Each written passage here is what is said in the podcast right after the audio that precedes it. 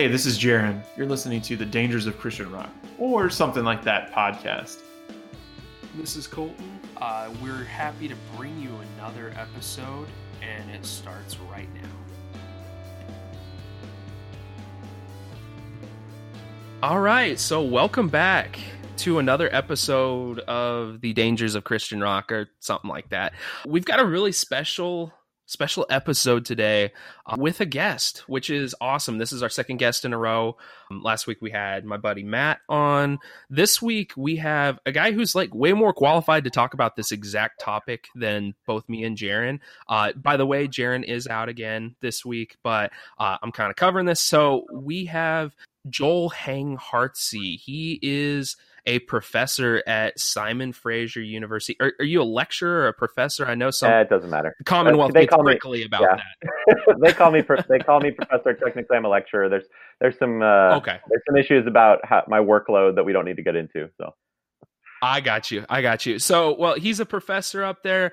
Um, but before he was a professor, and I, I got to read his book. The book is called Sects so that's sex, S E C T S. So don't freak out and quit the podcast before we even get started. Uh, sex, uh, what was it? Sex, drugs, and rock and roll. love, am I? Love. Am I remember? Love, love and no rock and roll. No why drugs. did I? Why did I want to say drugs? Oh man, I, I you can know, tell man, I grew up Baptist. Uh, yeah so sex love and rock and roll uh it's kind of a it felt like a very autobiographical while at the same time a social history and he brings some really cool perspective and thank you for coming on joel i really appreciate it man you're welcome i'm happy to be here and thanks for reading my book I, you're i think you're one of about uh mm, somewhere in the low hundreds who have who have read it so that's low. that's exciting Oh, cool, man. Well, you know, as I mentioned before we got on, you know, we one of the things we jokingly ask folks when they come on here is what makes you qualified to talk about Christian rock? And it, it's just because most of us are pretty unqualified. I think you're kind of qualified. So tell tell our listeners what makes you qualified. Why should they keep listening? I might I might be. I mean, there's probably there there's a few people out there who I think legit have done like sure degrees in it, but um yeah, I I like many of us, I guess. Like I grew up in very much in sort of an evangelical church church culture. I grew up in kind of a mega church in a town called Spokane, Washington. Um, it's one of the biggest kind of evangelical churches there, and and very much through like youth group and and um, those type of things, I just got introduced to to Christian rock, and so I was I was definitely like uh, if there's such a thing as a Christian rock scene stir, like as a kid, as a teenager, I was very much that. I would go to all the church shows, church basement shows. Like, um, I shopped at the Christian bookstore for music. Like, um, that was I was ensconced in it. Um, to the point where, like, when I got went to college, I started um, I started writing about the music professionally. I was I just was like, I you know I really like this. I wanted to be a writer, and I, this was the music I knew the most about. So um, I started writing for like um, a couple of different magazines um, and yeah, it just kind of grew from there. So I think the very first paycheck I ever got was for Paste magazine. Um, oh, that's dope. I think it's still I think it's still around. Yeah. Um, it is still around, yeah. It was actually yeah. a magazine at that time, like a paper magazine. Oh, sure. um, yeah. And they mailed me. They mailed me. This is how old I am. They mailed me a paper check to, for like twenty dollars. Um, but Paste at that time was kind of on the fence between like it was pretty clearly run by people who were mostly kind of from the Christian culture um, at that time, and then uh, gradually it kind of transitioned into just being a legit, or I shouldn't say, you know, just a more mainstream kind of music publication. But so I started there, and then yeah, it just grew, and I, I tried to write for kind of more um, like mainstream or secular outlets, but I always wrote about Christian rock because that's what I that's what I knew the best. So I wrote for weekly newspapers in Seattle where I was living. I wrote for a couple other magazines. Then I, I got into Christianity Today, which I've that's probably the outlet I've been writing for the longest. So I guess if you wanted to say why am I qualified, like I'm kind of like the de facto like music critic for Christianity Today because they kind of cut a lot of their music um, coverage. Okay. So yeah, so I think that's that's like that's a pretty big bona fide, I guess. I don't know. oh, absolutely, absolutely. Cool. Well, and I, I think also it was kind of, I, will be dead honest with you. I tried to look for your band's music online and I couldn't oh, find no. it. Oh, um, oh, good. because if y'all read Joel's book, he was in a couple of bands, like two or three bands. Is that right? Yeah, and y'all cut some EPs in, in Seattle. Yeah. We made a few a few little records. Yeah. Okay. Well, I, I tried to find them because I was just curious, and I mean, I'm all I'm good with obscure music, so I, I was kind of. I'll send you. I'll send you some. The, I'll send you the, some of the better uh, songs. How about that? But okay, I, I okay, cool. I guess in that in that case, I I can have another claim to fame then. So, what would be the closest I ever got to Christian rock within playing it? Um, Jesse Sprinkle, the drummer from Poor Old Lu, and like a bunch of other oh, Christian bands, like Demon Hunter. Right, who, right. What Christian band does he not play drums in? He borrowed my drums right, one time at definitely. a gig. Yeah, he borrowed my drums once. that's cool, man. So that's that's oh, pretty. Oh, there great. you go. Yeah. Awesome. Oh man, that's crazy. Yeah, we actually covered uh it hasn't released until Monday um cuz I'm still editing it.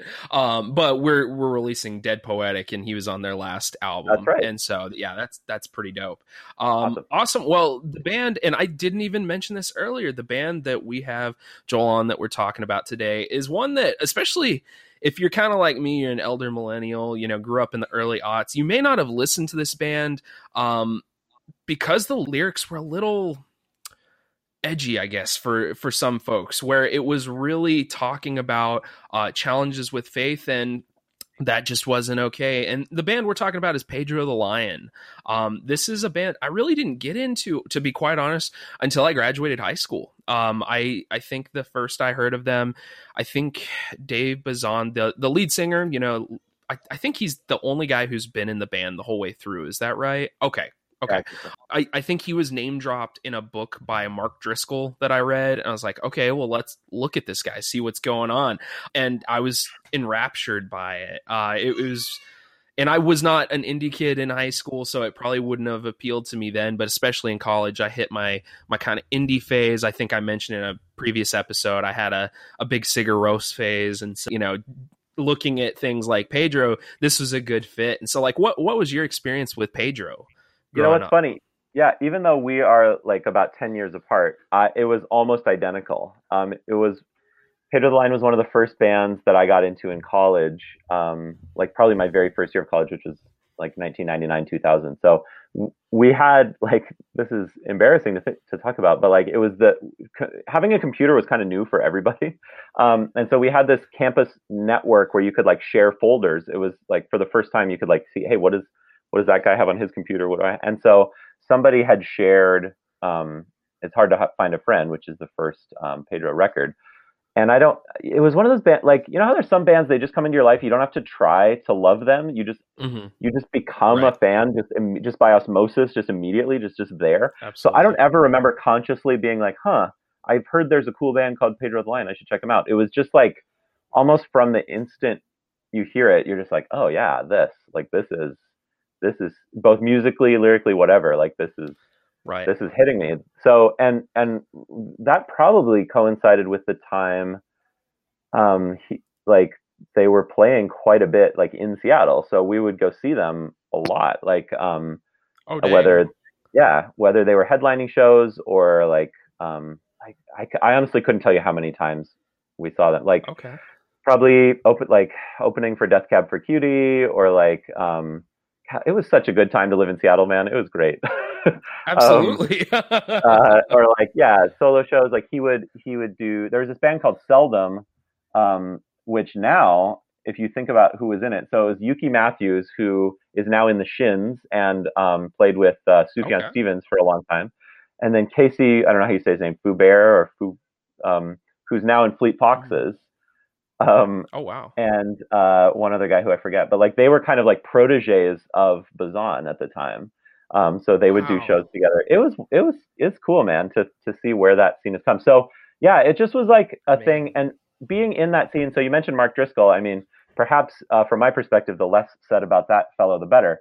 Uh, but um, I, I, that was I all I was going to mention. I knew a lot of people who went to that church, and for a time, I was like, maybe I should check that church out. And the reason, and there's been a lot said about this, but I think the reason that that church was so appealing was that that was where all the cool musicians went. That was where right. all the all the indie rockers went. That was where, um, like, so if you like my friends who went to Mars Hill, it was like, oh, we're hanging out with Bazan, we're hanging out with Jeremy Enigk from Sunny Day Real Estate. You know, we're hanging out with um, um, Jeff Suffering, you know, from 90 Pound Wuss and all this. And um, it was just like a really, really all the coolest people were there. Um, but that was another place where we would, uh, Pedro the Lion would play a lot was this venue called the Paradox Theater that they ran. Uh, right, which was right. an awesome venue in the University District near near the University of Washington. It was just a little. They had their church meetings there, but it was just a kind of a crappy little theater. But just they put on amazing shows. Um, and I, yeah, so I, I, definitely have a lot of memories. Probably my strongest memory of seeing Pedro the Lion play in terms of connection was I was at the Crocodile Cafe, which is a big venue. Um, it was owned at the time by uh, Peter Buck from REM and his wife, and then I think they sold it eventually. But um, they, I saw, we saw Pedro play. I forget who they're playing with. We saw Pedro play there, and he was playing that song "Secret of the Easy Yoke," which is like such a huge song for for like people yes. going through stuff in college, right? It's just like I adore that it's song. Just, I adore that song. Just a, it's just a gut wrenching song, man. So if I don't know if yeah. you play snippets on here or whatever, but if people have, haven't heard it, it's oh, basically oh, just a song about like just a song about like I don't like I don't really get this. Like I don't really understand who Jesus is. Like I I know that I believe in him, but like I'm not and I don't know going to mm-hmm. church doesn't seem to do anything for me and it's true they did not move me. My heart was hard and tired. Their perfect fire annoyed me. I could not find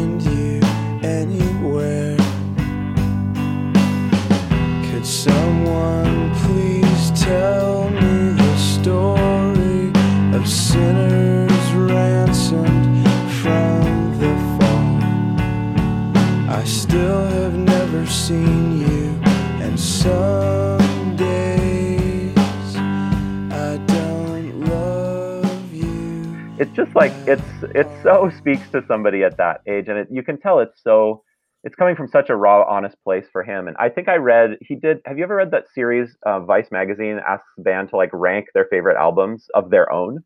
No, I so they did. ranked. The, they'll go to an artist and they'll be like, rank your records from sort of worst to best, basically. Um, you know what? I I think I read the one on the Wonder Years because they disavowed like their their uh, first record, and they're like, "That's not us. That's not us. We're not counting that." What's funny is, right? You would sometimes you think that, but it's interesting how often, and indeed with with Bazan, he was like, "Listen, I know I'm very, I'm in a very different place from when I made It's Hard to Find a Friend, sure. but that is my best record. Like that is my most honest, like."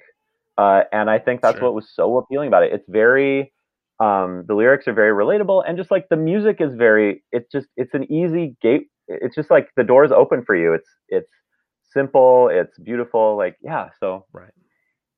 Right. That's yeah, dude. That like, I'm, I'm, so 19 year old me is really envious of you because I grew up on the dusty plains of eastern New Mexico, and we were we are a pass through state, and so we didn't get concerts. I mean, we so I do remember, you know, you mentioned going to the church basement type of things. They had uh which this was kind of a big deal. They had Jeremy Camp once in our hometown, uh, which that he is the greatest uh, bait and switch for teenage music listeners ever, which we'll probably do an episode on that. Um, and then, you know, I think we had some small time Christian band from New Zealand come and play a show at our church. But I mean, aside from that, it was like local Christian quote unquote bands playing around. And so if we really wanted something, we had to go up to Albuquerque or we had to go to like Dallas, um, which I mean, we went to Dallas all the time for stuff for mission trips and whatnot. And so we got to do that. But um, yeah, I'm super envious because you're like name dropping all these really cool old tooth and nail bands. And I'm like, I just got to listen to them on the radio. You got to see them. it is, it is amazing when I think about it. I mean, I was reminiscing about it with a friend of mine who lived there, lived in Seattle at the time too. And it was, I, it's, it's almost like I almost can't believe how it was a dream come true for like a Christian indie rock band. Like you would like we just joke about it. Like my friend would like uh, somebody would come visit from out of town and they'd be going to the cafe and it's like, hey, Bazan's there. Hey, what's up, Bazan? Or like you'd be walking down the street downtown at night and it's like, hey, there's Aaron Sprinkle. You know, you'd go to a show. Um, you'd go to a show. I went to a show. One of my friends' bands was playing at the Sunset Taverns place in, in Seattle. I was like, oh, Damien Jurado's sitting next to me. Like it was it was crazy. Like it really it really was. It, it was it's hard to it's hard to it's hard to put into words how normal that felt at the time, but also how just right. freaking cool it was if you were a fan. Absolutely, yeah. absolutely. Well, just the concentration there, like, because I mean, eh, you know, in any city you can accidentally meet someone who's well known, but just a concentration of a certain group, I mean, that that's just wild. But um, yeah. cool. Well, let's let's get into it's um hard to find a friend. You know that that was um like you said. I think I would agree. You know, that's kind of their magnum opus. That's the one that when people really want to listen to them, that's the one I tell them. Well, start with this just because it's their first, but also because it's really their best. Um, it, it, really, you know, and I think you mentioned it, his most honest. I, I really can see that. And like, what what are the things that you know when you think it's hard to find a friend? What are the things that stick out to you? Maybe the tracks, maybe the themes that um, you really enjoy about that album. Yeah, I mean, I think first of all, like I said, the, there's something about the instrumentation that's just the way it's recorded. I can't remember who produced it. I think he either he did it himself or no, I think somebody else did, but um, it's it's very warm. Like the feeling of it is just very mm-hmm. comfortable right, right, when it starts that first track. Um, I also think Jonathan Ford's bass playing on that album is really amazing. So he's, uh, I mean, yes. he's been in a lot of bands, right? Uh, Roadside Monument, um, his band Unwed Sailor. Uh, but he he's just mm-hmm. a really creative bass player. So there's something about the way the the bass kind of drives some of those like melodically, which is really cool. Oh, absolutely. Um, and then yeah, I don't know. Uh, I'm trying to think track by track. Like I don't know. Every pretty much every track on there just feels. It, it feels like it's sort of a balance about 50-50 between sort of more fictional writing and more kind of confessional writing. Um, but it all sure. feels it all feels really relatable. So I think like you know that song, the second track, "The Longer I Lay Here," is just like it just feels like it's just what it feels like to be just like lazy and sort of like indolent and like you know you know when you just feel like ah like why is why is everything so crappy? Like it just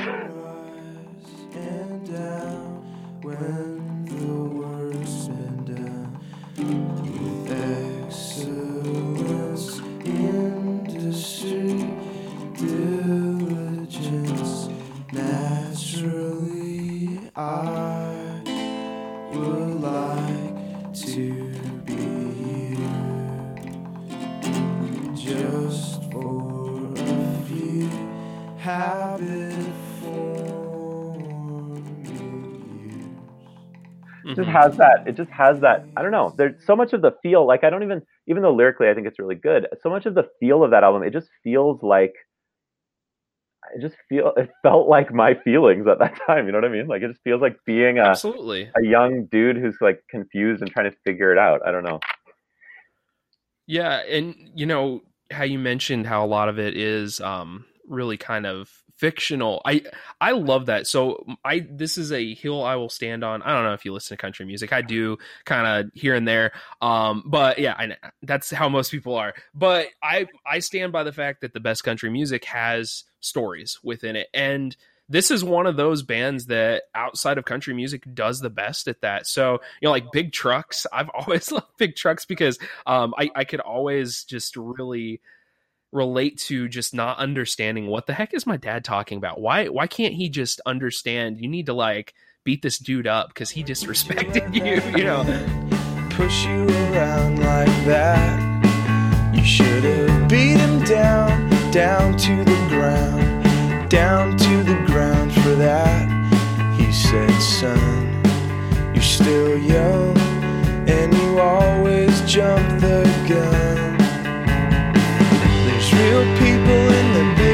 trucks that you flip I just off have always loved that song. Um, you are right, and Big Trucks is for sure a country song. I don't know why I didn't even. It definitely. I mean, it's called Big Trucks. That's amazing. No, but yeah, just but he takes these little snippets, right? And later he did the the more sprawling kind of concept albums, which I don't know. You know, I think sure. I think those work okay for for what they are. I think they can be a little. It can be a little harder to as an entry point, it can be a little harder to get into those. But I think it, just a little snippet, right? Like Big Trucks is such a it's just a moment, right? Like a dad and a son just like mm-hmm. driving mm-hmm. down the highway. Um, but just there's something that comes out of that that's just really universal. Or the what's the one of minor prophets and their prostitute wives, which is right uh, a Bible story, right? Um, yes but yeah. it also becomes really um, really relatable, right? It's this sense of like you know just infidelity and forgiveness, and it's ju- it's just like any you know modern day story too. So Absolutely. Yeah, um and as far as like the bass playing, you know, I I nearly so I sometimes will troll people on Twitter. I'm the dude who's always on Twitter talking to folks and everything. And somebody said there's no Christian band out there that has great bass players. And I nearly sent them um this cuz like uh when they really get to know you they will run. I I feel like that like you said the lead with the bass I really feel like that does cuz um I feel like the guitars are much more complementary in that Totally. song and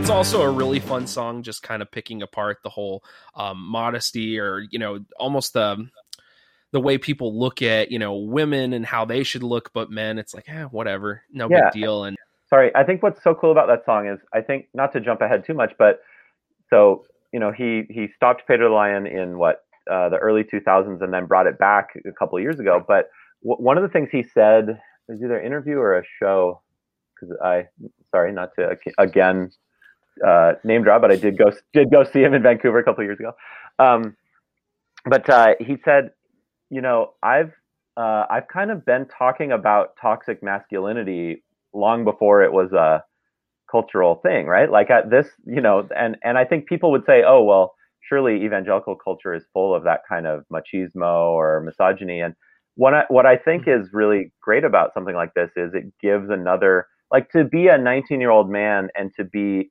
listening to this kind of sarcastic song about like, listen, this is not like this is what women are going through and we're putting them through this. Right. Maybe we need to rethink. That's that's pretty powerful. Like um, and it is cool to have something like that be part of your consciousness at that age. Oh absolutely. He he was well ahead of the curve compared to me on that. Also you know uh, bad diary days that's i think one of their like top hits and i i think aside from the song options that was one of the first ones i heard was bad diary days.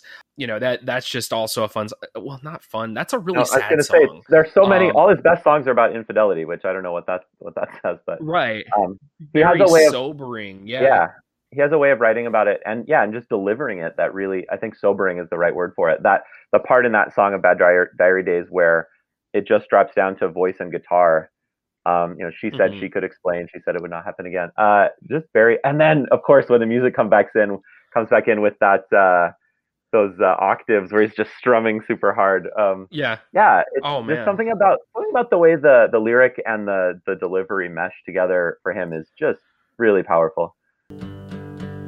She swore that it would not happen again. And she swore that she could explain. We both knew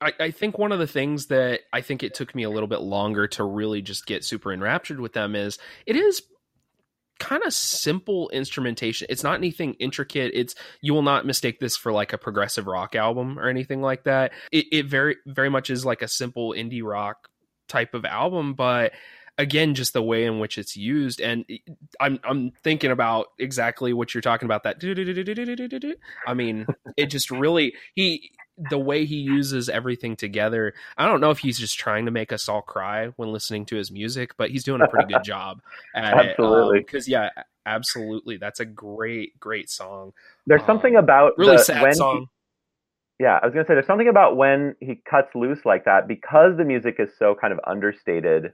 Um, you know, oh, I've heard a lot of people talk about what um, who's the band that does Bad Christian podcast? What? is- Oh, Emery. Um, Emery. They talked about how the very first EP, Pedro EP, the whole EP. There's a song called Almost There, which is kind of just a, a very like subdued indie rock song. But there's this portion where he screams the chorus in it, and the guy from that band Emery, he's like, "That's the first time I ever knew you could scream in a song." And he's like, "I wouldn't, I wouldn't have started this. You know, I wouldn't. Our band wouldn't sound the way it does without that, just that one part of that song." So there's something about that dynamic. You know, you can say talk about loud, quiet, loud with like Nirvana or the Pixies or whatever, but it's Right. it's when it happens so rarely like that with a band like Pedro the Lion, it's like Mhm. the payoff is worth it. I think too about the build up on um um why have I forgotten the name of the song? It's like their most powerful song that we were talking about. Uh, Secret of the Easy Yoke. The Yeah. the the build up of the instrumental section at the end of that, and just the drums are very simple, but they get louder and louder, and the guitars get louder and louder, and it it builds up the Mhm. emotion of of this, and that's why like at the Crocodile Cafe, I remember seeing uh whenever it was that show, and just feeling that build and build and build, and I just started like I was probably 20 years old. I just started like sobbing, like I was so overcome by it because it starts with, you know, this this lyric "Peace be still," right? And it's like,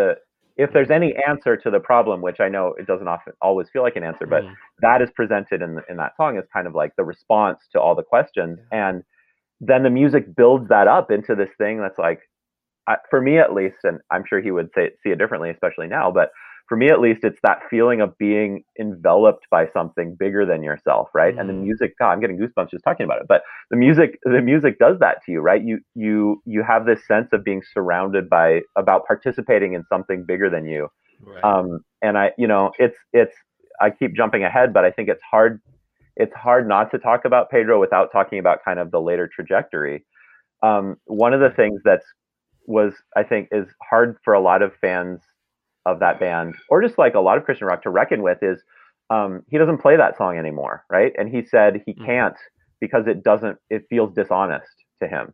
Um, because as if you know your listeners may know or may not if you never heard you're just hearing two guys talk about a band you never heard of um, uh, he later in life sort of uh, walked away from his faith um, and sort of decided he you know he no longer basically subscribed to you know the beliefs that he said in that song so um, that was i think for a lot of fans like i don't know what your experience was but sort of a gut punch to like to hear that from this guy Mhm. who um, like a lot of us really looked up to in that regard so yeah Right. And yeah, I, I remember I found a uh, this was a couple years ago, found a live version of him doing it and before he sings it, he's like, you know, there's sometimes songs that you don't believe anymore that you still just got to play and like you could tell it, it was painful for him to sing, you know, and it was just I think that added to the emotion of it and I think I remember even like La Dispute mentioning something like that with I think it was with the song Andria where they're like this was singing emotions that I no longer have anymore. And it's like, well, okay, I get that. And uh, because art is so personal, even as a fan, and just kind of, you know, thinking about the lives of those artists and how that influences how they make art, how they perform art. As a fan, we selfishly want what we want. We we don't want you to break up. We don't want you to quit playing this song that we love. But understanding again, just seeing uh, you know where he's going with walking away from his faith absolutely like i sympathize with that uh you know and if i was in that spot it would be it would be tough Absolutely. Yeah, and I, I think yeah, I was gonna say I, I remember a similar video. I don't know if it's the same one where he says either before or after it, he sort of says, I don't I don't I think this is the last time. Like I don't think I'm ever gonna play it again after this. oh wow. Um, and I, I wrote a piece, and I, I have a lot of mixed feelings about this piece. I, it, it was coming from a heartfelt place. Um, so I wrote a piece uh, around the time that he, right before he put out um, "Curse Your Branches," which was his first big solo record, which talked Right. a lot about the struggles with faith, kind of from the other side, as it were. Um, and I wrote this piece, kind of talking about how, like, man, it feel it's hard when this happens. Like, as a fan, you you feel you feel this personal connection in some way to an artist, and then when they diverge in that way, it, it's kind of painful. Um, and it, I was trying to just kind of write from a personal perspective, like, hey, this is what it feels like um, a the pedrothelion.org message board uh, like started posting a lot about it. A friend of mine told me about it who was on there, and it was quite. Uh, they were quite critical of me saying that. Like they were sort of saying like, Oh, oh, really? Who does this guy think he is? You know, sort of like, um, why are Christians so close-minded? You know, wanting everybody to like Mhm. stay on their team or whatever. And like, you know, I didn't think that was the vibe I was giving in the piece, but um, Bazan himself too came on there and was like a little bit critical also. And I was like, uh, and that's that's one of the first things that made me aware of like, I mean, I want to be honest as a writer, like about my reaction to something or whatever, but these are also real people that I'm writing about. And I, I don't think I said anything, Right. I don't think I said anything super critical about him as a person. And I, if I did, it wasn't my intention, but um, you know, this is uh, somebody whose music you grow to love that because it's so personal, you start feeling like you have this sort of connection with them. And I, I don't know how healthy that is. Like, and and the more it comes out into the Right. real the real world, you know, I've met a handful of my favorite musicians, like in my career as a music journalist. Uh, it doesn't usually go that great. Um, you know, it's it's this this this feeling that like they're gonna be your friend somehow, or like you're gonna you're gonna they're gonna tell you like, oh, you're the one who you're the one who understands me. You know that that doesn't actually happen. Right. It has it has happened one or two times, and it, that it's it's been extremely gratifying. Don't get me wrong. Um, but uh, you know that when I wrote that piece, I was like, yeah, you, we got to remember like this is just a guy going through this, and I'm very grateful. I mean, he's made some gorgeous music out of it. Um, but it's it's it's uh, it's also his kind of his thing to deal with too. I don't know to what extent I even should be weighing in on it. So yeah, Right.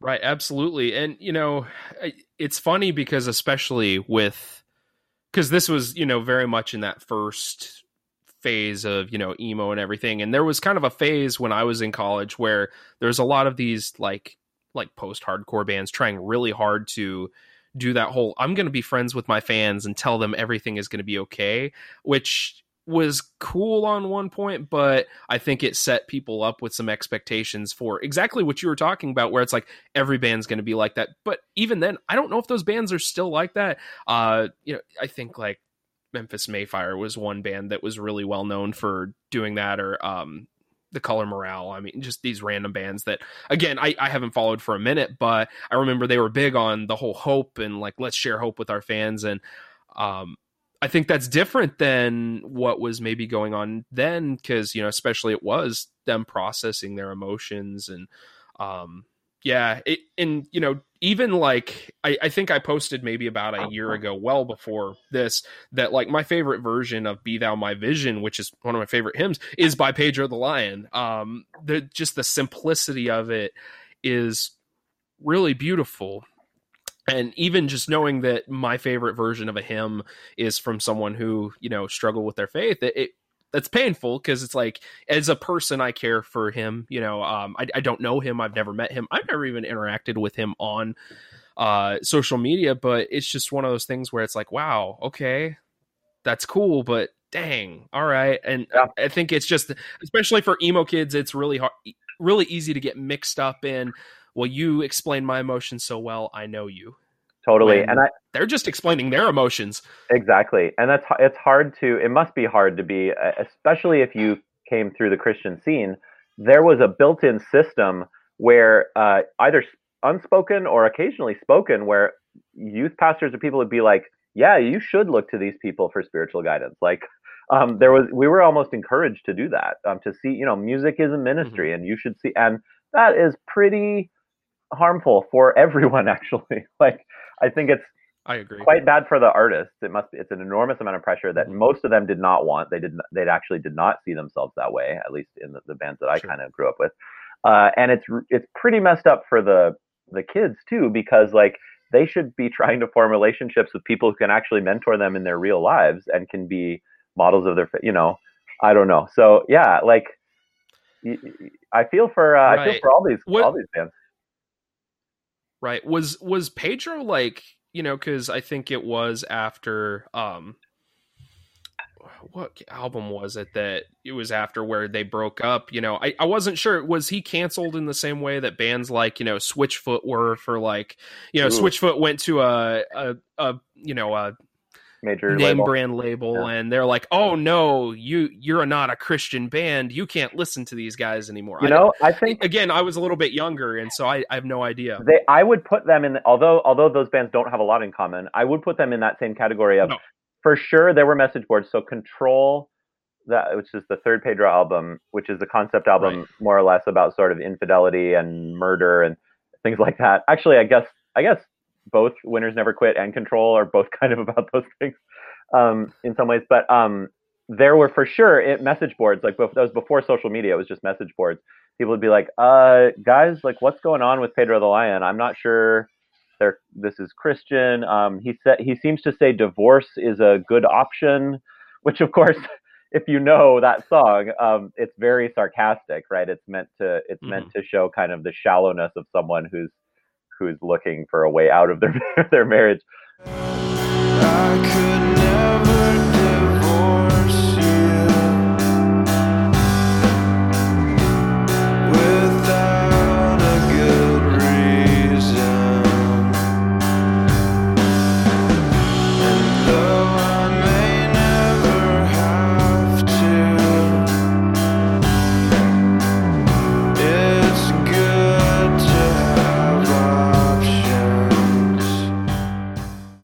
They, for sure, Right. I don't like cancel culture probably wasn't a thing yet in that way, but um, there was a lot for sure. There was a lot of debate about that and the lyrics on Control, um, which is uh, you know, it's a very heavy, uh, it's a very heavy album, but you know, there's some swearing on it and there's definitely some very frank depictions of uh, extramarital sex. Uh, so yeah, it was it definitely, and that was probably where if you look at kind of the way that um, kind of journalists talk about their trajectory and how Bazan himself has talked about it in interviews, that was a little bit of where it started to be like, okay, this uh, we can't do this anymore. We can't stay in this. This isn't where we belong anymore. I think he talked Sure. about being at the Cornerstone Festival for that album and just a lot of fans talking back at him. He was he talks about becoming an alcoholic around that time. He's like drinking whiskey out of a milk jug at that at that show.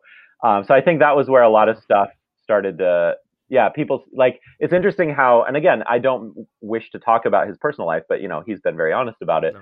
it was like a, a parallel of like people being like well gatekeeping for the christian scene like you don't belong here right and then him also Right. being on this other journey of like i don't yeah maybe this this whole thing isn't for me um which is interesting so yeah yeah and i think options was you know again one of the first ones i'd listened to and i was like what is this you know why is he talking about divorce and you know I I will often listen to Pedro just kind of walking around when it's quiet. My kids are in bed doing, you know, whatever. And I'm just always worried that somebody's going to overhear me and be like, why are you talking about divorcing someone? Like, I'm worried my wife's going to hear me and just be like, what are you singing? Uh, what is this? And I, I think that's one of those things where talking about hard, hard things is something that was not looked at positively within the Christian music scene. It was all supposed to be very hope driven, very just very positive which you know even if you listen to it now which i refuse to um christian radio that's kind of their their focal point is we're going to be positive and uplifting where songs like that really weren't positive in the way you're looking for but they really did help you think through very complex things and Yeah. um I, I appreciate about that about them for sure Absolutely. That record in particular, I think, um, not only does it grapple with those, the you know, the uh, sort of marriage and infidelity and and um, and that kind of morality, but it's also ti that it's tied up with, and as Winners Never Quit was, I I haven't spent as much time with Winners Never Quit. I see those two records as quite similar in some ways in terms of the themes they touch on. Um, it's Mhm. also about kind of larger structural social problems, right? It's about um, Mhm. corporate domination. Um, it's a it it starts to get a little bit political. It was it it was sort of a it was post 9/11 record in some ways. I think he recorded the song Backwoods Nation for that album. I don't know if you've heard that song. Um, it was I'm trying to remember. I probably a- have. it was on a compilation. Uh, I think Jade Tree Records was the label at that time. So it was on a Jade Tree compilation, and then later he put it out on his first solo EP. But it is a, it is a, it's probably best that he left it off control because it is so bluntly political. Um, it is basically a just it the way that options is sarcastic about sort of marriage and fidelity. Um, Backwoods Nation is sarcastic about patriotism and war. Um, and Hmm. so it's sort of a really, I mean, it's, it's, it is, it's very pointed. Like I will not quote the lyrics because they're so, uh, they're, they're very blunt. Um, uh, Mhm. but it's basically saying like, uh, it's, it's almost sung in the voice of like a U.S. government official saying like, all right, come join, come join the war. We need you to go, we need you to go kill these guys. Um, uh, in a just in a really I mean it's it's quite a brutal song. Yeah, I almost feel uncomfortable talking about Mhm. it. Um, but he, you know, it's sort of this, it's this it's this frustration about, and it actually connects a lot of themes that he wrote about. It's this connection of kind of toxic masculinity, war, political greed, um, uh, you know, people or profits over people. It all comes together in just this very angry song. Um, and again, like for a, you know, how old was I when I heard that record? I was 22, um, something like that. And for like a young, young evangelical trying to sort out what the world is like, that that stuff was not what you had heard in your church or your um, youth group or your even your. I went to a Christian college to some extent. That's we Mhm. explore some ideas there, but like the notion that like um, uh, like maybe America's not the greatest. Like maybe we have maybe things are bad here in some ways, uh, which that certainly has come home to roost lately. Uh, so yeah, I don't know. It's just uh, in, in so many ways, um, uh, and I, not to get political, like I, you know, whatever. I, I, I just just just Sure. to hear just to hear the flip side of what you might have heard growing up. Um, like, hey, maybe we have some things. Maybe our culture has some things to answer for. Um, you know. Right. Well, and I think it's and before we got on, I read a tweet where some dude was talking about, oh, it's actually on my screen right here. Or he's talking about, you know, writing a screenplay for stories that challenge what you believe uh makes for really good art, which I mean, that's obviously music, not a screenplay, but I feel like being able to listen to some of the stat that stuff, not endorse it, but maybe just listen to what is the artist saying um, can be helpful. And, you know, I think all throughout his stuff where, again, you know, a secret of the easy yoke, it's just to kind of skip back to that. I think that's one of those songs that had it been on my radar might have troubled me as a younger Christian where I'm like, well, why is he questioning this stuff? You're not supposed to question it. Uh, but it is again kind of pulling at those tensions, pulling at those threads, and being honest within your art, um, which obviously he does very well with. And uh, I, I agree, you know, he's very open and honest about a lot of things within like social media. Um, Well, and, and, and, I, I think you know for good art. and he's always been that way, right? At, at Pedro's shows, one of the one Right. of the the main features always uh, uh, was uh, he would about halfway through the show he'd go, "Does anybody have any questions?" Um, and just and before the, the Right. before the living room show, uh, house shows was a thing, uh, and it was just cool. And people and it would people would just talk through like whatever was going on, like in his music or you know. I remember one show I went to, somebody from the back of the room, and this was probably around the time of Control.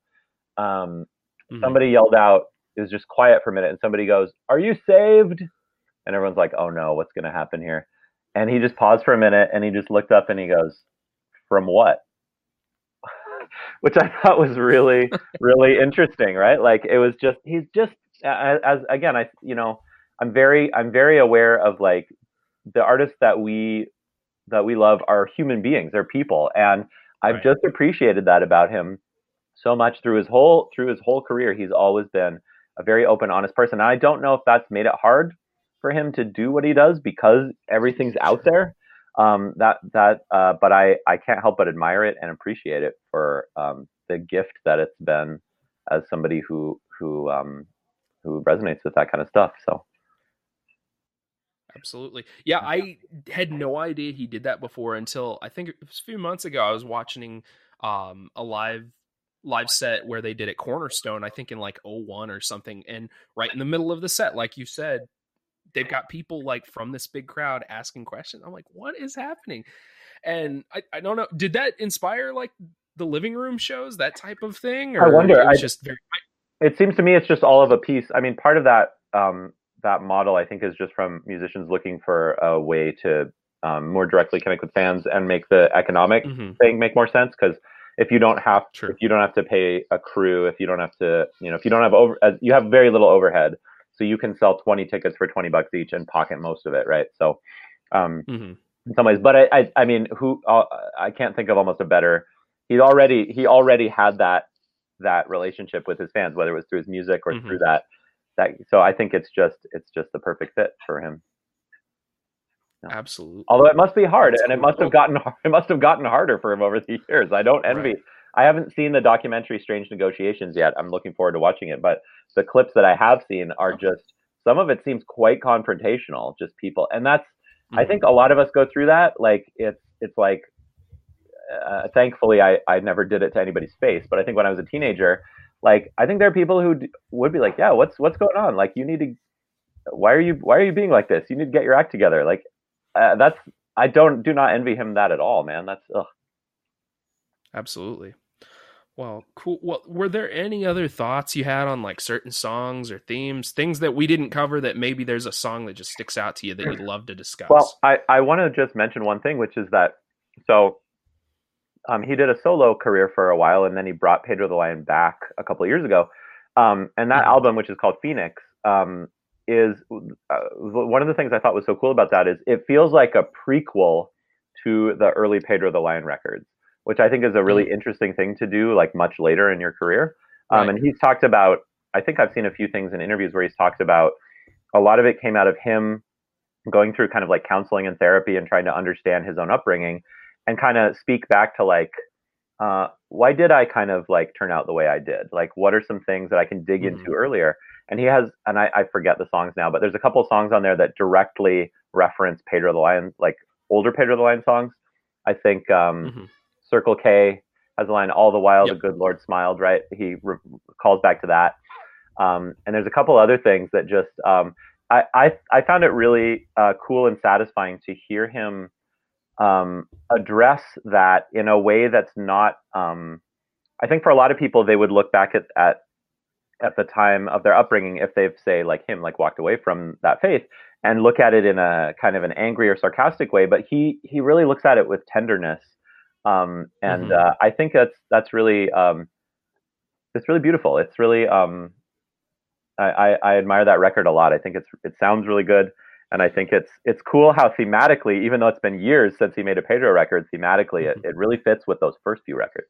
so I just on uh his lyrics because I was living in Arizona. Um, oh wow, I, maybe I no, I had just moved from Arizona when this came out, and so I remember listening to yeah. So we'd been in Texas for a couple months, and I remember this coming out, and a lot of the different things, like as far as almost mental images, reminded me of being back there, and just um, it, it you know. Song Circle K, I really enjoy that one. Uh, even like Yellow Bike is also another really good one. Um, th- yeah, it's definitely it's got a lot of those same feels as his older records, but totally, um, I had never thought of it that way, where it is, you know, kind of interacting with that older stuff. So awesome. absolutely, Yeah, no, that was that's an enjoyable record for sure. Yeah. Cool.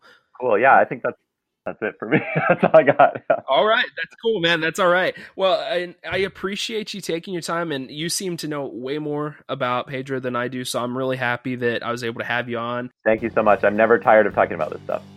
Thanks for listening to the Dangers of Christian Rock podcast, or something like that. Hey, we hope you enjoyed listening.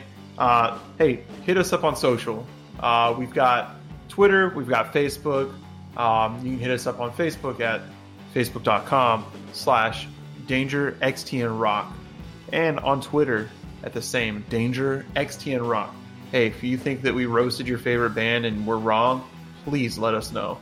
Uh, if you have suggestions for future bands to cover, we'd also like to know. And if you've got a really cool story about a band, we also want to know. We want to talk to you. We want to hear. We want to connect. Thanks for listening.